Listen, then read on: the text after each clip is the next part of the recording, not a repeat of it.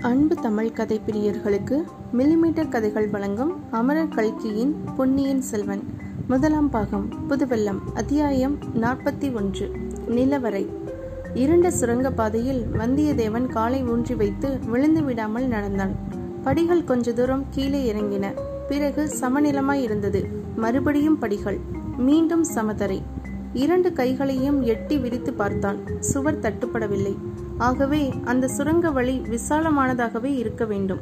மறுபடி சற்று தூரம் போனதும் படிகள் மேலே ஏறின. வளைந்து செல்வதாகவும் தோன்றியது. அப்பப்பா இத்தகைய கும்மிருட்டில் தட்டு தடுமாறி இன்னும் எத்தனை தூரம் நடக்க வேண்டுமோ தெரியவில்லையே. ஆஹா இது என்ன? இருள் சிறிது குறைந்து வருகிறதே. மிக மிக மங்கலான ஒளி தோன்றுகிறதே. இந்த மங்கிய ஒளி எப்படி எங்கிருந்து வருகிறது? மேலே கூரையில் எங்கிருந்தாவது வரும் நிலவின் ஒளியா? அல்லது சுவர்களில் உள்ள பலகனி வழியாக வரும் ஒளியா? மறைவான இடத்தில் வைத்திருக்கும் விளக்கிலிருந்து பரவும் ஒளியா? இல்லை இல்லை. இது என்ன அற்புதம்? நம் கண் முன்னால் தெரியும் இந்த காட்சி மெய்யான காட்சிதானா? அல்லது நமது மூளை கலங்கியதால் ஏற்பட்ட தோற்றமா? அது ஒரு விசாலமான மண்டபம். கல்லை குடைந்து எடுத்து அமைத்த நிலவரை மண்டபம். அதனாலேயே தான் தலையை இடித்து விடும் போல் அவ்வளவு தாழ்வாக சமமட்டமான மேல்தளம் அமைந்திருக்கிறது. அந்த நிலவரையில் குடிக்கொண்டுள்ள மங்கிய நிலவொளி வெளியிலிருந்து வருவது அல்ல. கூரை வழியாகவோ பலகனி வழியாகவோ வருவதும் அல்ல. அங்கங்கே அந்த நிலவரையில் கும்பல் கும்பலாகவும் சில இடங்களில் பரவலாகவும் வருகிறது. ஆ அப்படி நிலவொளி வீசும் அப்பொருட்கள் எத்தகைய பொருட்கள்? ஒரு மூலையில் மணிமகுடங்கள் முத்துமணியும் வைரமும் பதித்த மகுடங்கள் இன்னொரு பக்கத்தில் ஹாரங்கள் முத்து வகடங்கள் நவரத்ன மாலைகள் அதோ அந்த வாயகன்ற அண்டாவில் என்ன? கடவுளே அவ்வளவும் புன்னை மொட்டுக்களை போன்ற வெண்முத்துக்கள் குண்டு குண்டான கெட்டி முத்துக்கள். அதோ அந்த பானையில் பளபளவென்று மஞ்சள் வெயில் வீசும் பொற்காசுகள். இதோ இங்கே குவிந்து கிடப்பவை தங்கக்கட்டிகள் தஞ்சை அரண்மனையின் நிலவரி பொக்கிஷம் இதுதான் போலும். தனாதிகாரி பழுவேட்டரையரின் மாளிகையொட்டி இந்த இருள் மாளிகையும் அதில் இந்த பொக்கிஷ நிலவரையும் இருப்பதில் வியப்பில்லை அல்லவா? அம்மம்மா இந்த நிலவரைக்குள் நாம் வந்து சேர்ந்தோமே. பாக்கியலட்சுமியும் அதிர்ஷ்ட தேவதையும் சேர்ந்தல்லவா நம்மை இங்கே கொண்டு வந்து சேர்த்திருக்கிறார்கள்? எப்படிப்பட்ட அதிசயமான அபூர்வமான ரகசியத்தை நம்முடைய முயற்சி ஒன்றும் இல்லாமலேயே நாம் தெரிந்து கொண்டோம். இதை எப்படி பயன்படுத்துவது? பயன்படுத்துவது அப்புறம் இருக்கட்டும். இங்கிருந்து போவதற்கே மனம் வராது போலிருக்கிறதே. இங்கேயே சுழற்றி சுழன்று கொண்டிருக்கலாம் போல தோன்றுகிறதே. இங்கேயே இருந்தால் பசி தாகம் தெரியாது. உறக்கம் அருகிலும் அணுகாது. நூறு வருஷ காலமாக சோழ நாட்டு வீர சைன்யங்கள் அடைந்த வெற்றிகளின் பலன்கள் எல்லாம் இங்கே இருக்கின்றன. நவநிதி என்று சொல்வார்களே அவ்வளவும் இங்கே இருக்கிறது. குபேரனுடைய பொக்கிஷத்தையும் தோற்கடிக்கும் செல்வ களஞ்சியம் இங்கே இருக்கிறது.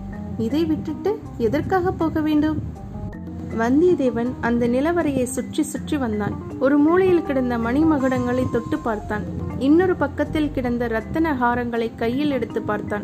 அவற்றை போட்டுவிட்டு இன்னொரு பக்கம் சென்று செப்பு பானையில் நிறைந்திருந்த முத்துக்களில் கைகளை விட்டு அளந்தான். வேறொரு பானையில் கையை விட்டு பொற்காசுகளை அள்ளிச் சொரிந்தான்.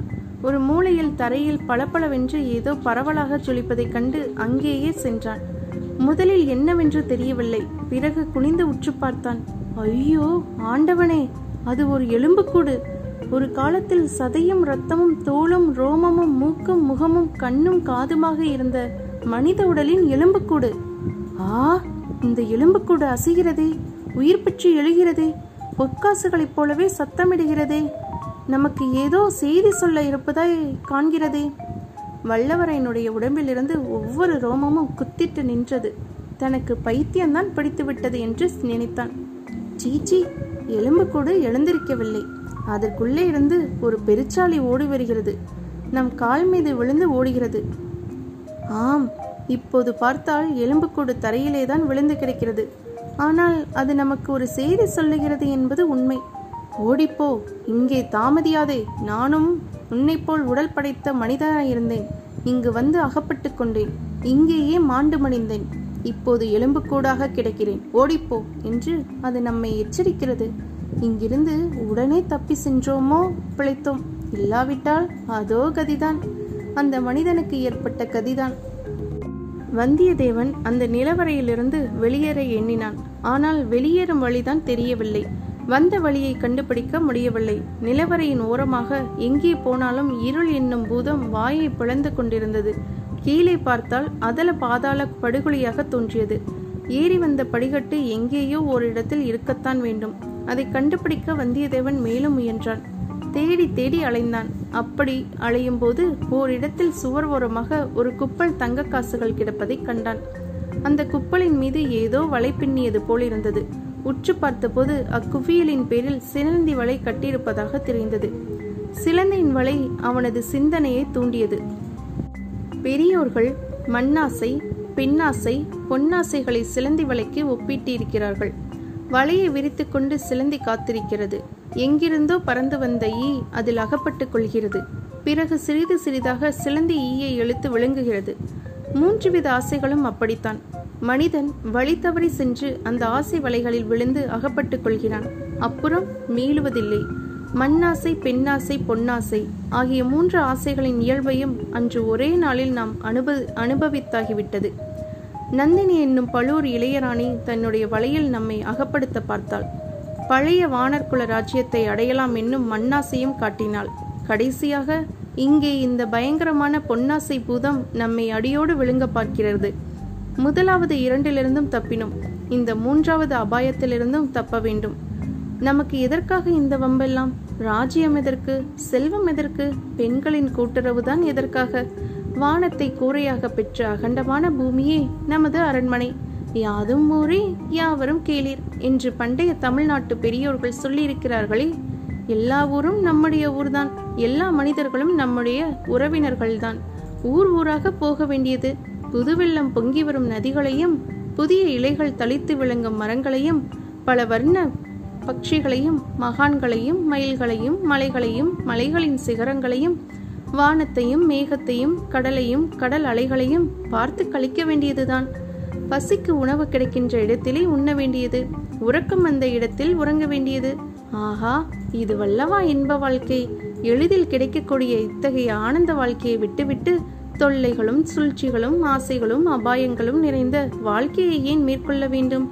எப்படியாவது இந்த நிலவரையை விட்டு இப்போது வெளியேறிவிட்டால் போதும். பிறகு இந்த இருள் மாளிகையையும் தஞ்சாவூர் கோட்டையையும் விட்டு வெளியேறிவிட வேண்டும். பின்னர் இத்தகைய தொல்லைகளில் என்றைக்கும் அகப்பட்டு கொள்ளவே கூடாது. ஆஹா கதவு திரண்டும் மூடும் ஓசை மறுபடியும் காலடி ஓசை. இன்றைய இரவின் அதிசயங்களுக்கு முடிவே கிடையாது போலும். அதிசயங்களுக்கும் அளவில்லை பயங்கரங்களுக்கும் எல்லையில்லை. இம்முறை வெகு தூரத்திலிருந்து அந்த காலடி சத்தங்கள் கேட்டன. இரண்டு பக்கங்களிலிருந்தும் வருவதாக தோன்றியது. வந்தியத்தேவன் காது கொடுத்து கவனமாக கேட்டான்.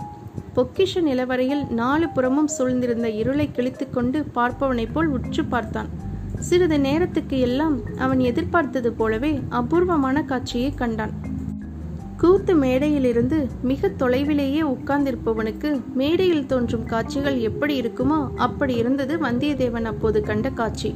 அவன் அச்சமயம் இருந்த இடத்திற்கு உயரமான ஒரு இடத்தில் தொலைதூரம் என்று தோன்றிய தூரத்தில் அது நடந்தது. கூத்து மேடையின் ஒரு பக்கத்திலிருந்து ஒரு தீவர்த்தி வந்தது. இன்னொரு புறத்து பக்கம் படுதாவை நீக்கிக் கொண்டு மற்றொரு தீவர்த்தி வந்தது. தீவர்த்திகள் இரண்டும் நெருங்கி நெருங்கி வந்து கொண்டிருந்தன. ஒரு தீவர்த்தி வெளிச்சத்தில் இரு நெடிய கரிய உருவங்கள் தெரிந்தன. இன்னொரு தீவர்த்தியின் ஒளியில் மற்றும் இரு உருவங்கள் காணப்பட்டன. அவற்றில் ஒன்று நெடிய கம்பீரமான உருவம். மற்றொன்று சிறிது குட்டையான மெல்லிய வடிவம். இருதரப்பு உருவங்களும் ஒன்றையொன்று நெருங்கி வந்து கொண்டிருந்தன. வந்தியத்தேவன் மேலும் கண்வெளிகள் பிதுங்கும்படி உற்று பார்த்து அந்த உருவங்கள் யாருடையவை என்பதை ஒருவாறு தெரிந்து கொண்டான். இடது பக்கத்திலிருந்து வந்த இரு உருவங்கள் மதுராந்தக தேவரை அழைத்துச் சென்ற கந்தமாறனும் காவலனும். வலது புறத்திலிருந்து வந்த உருவங்கள் பெரிய பழுவேட்டரையரும் அவருடைய இளையராணி நந்தினி தேவியும். இந்த இரு கோஷ்டியாரும் சந்திக்கும் போது என்ன நடக்கும்? ஏதாவது விபரீதமாக நடக்குமா? அல்லது ஒருவருக்கொருவர் வழிவிட்டு விட்டு சாவதானமாக போய்விடுவார்களா? வந்தியத்தேவன் அந்த பரபரப்பில் மூச்சு விடுவதை கூட நிறுத்தி கொண்டு அத்தனை கவனமாக பார்த்து கொண்டிருந்தான். இரு கோஷ்டியாரும் சந்தித்தார்கள். அவர்கள் தடுமாறி தயங்கி நின்றதிலிருந்து இரு சாராருக்கும் அச்சந்திப்பு வியப்பையும் திகப்பையும் அளித்திருக்க வேண்டும் என்று தோன்றியது. ஆனால் விபரீதம் ஒன்றும் நேர்ந்துவிடவில்லை பழுவேட்டரையர் கந்தமாறனை பார்த்து ஏதோ கேட்டார். அதற்கு கந்தமாறன் ஏதோ விடை சொன்னான். கேள்வியும் விடையும் என்னவென்பது வந்தியத்தேவனின் காதில் விழவில்லை. பிறகு பழுவேட்டரையர் கையினால் சமீட்சை செய்து சுரங்க வழியின் படிக்கட்டை சுட்டிக்காட்டினார் கந்தமாறன் அவரை பணிவுடன் வணங்கினான். வணங்கிவிட்டு படிக்கட்டில் இறங்கினான். அவனுக்கு பின் கையில் தீவர்த்தியுடன் வந்த காவலனை பார்த்து பழுவேட்டரையர் ஏதோ சமீட்சை செய்தார். அவனும் மறுமொழி சொல்லாமல் ஒரு கையினால் வாயை பொத்திக் கொண்டு வணங்கினான். பிறகு கந்தமாறனை தொடர்ந்து படிகட்டில் இறங்கினான்.